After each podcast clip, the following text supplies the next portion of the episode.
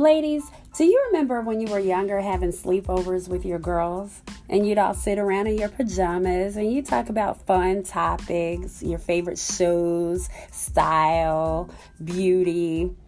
We'd also have vulnerable conversations where we revealed our deepest, darkest secrets, where we cried about our guy problems, where we talked about our insecurities. Well, how many of those friendships do you still have? Exactly. There's been a breakdown in sisterhood. There's too much competition, side-eyeing, hating on each other. Well, guess what? This is a safe place. For those of you who don't have friends, you do now.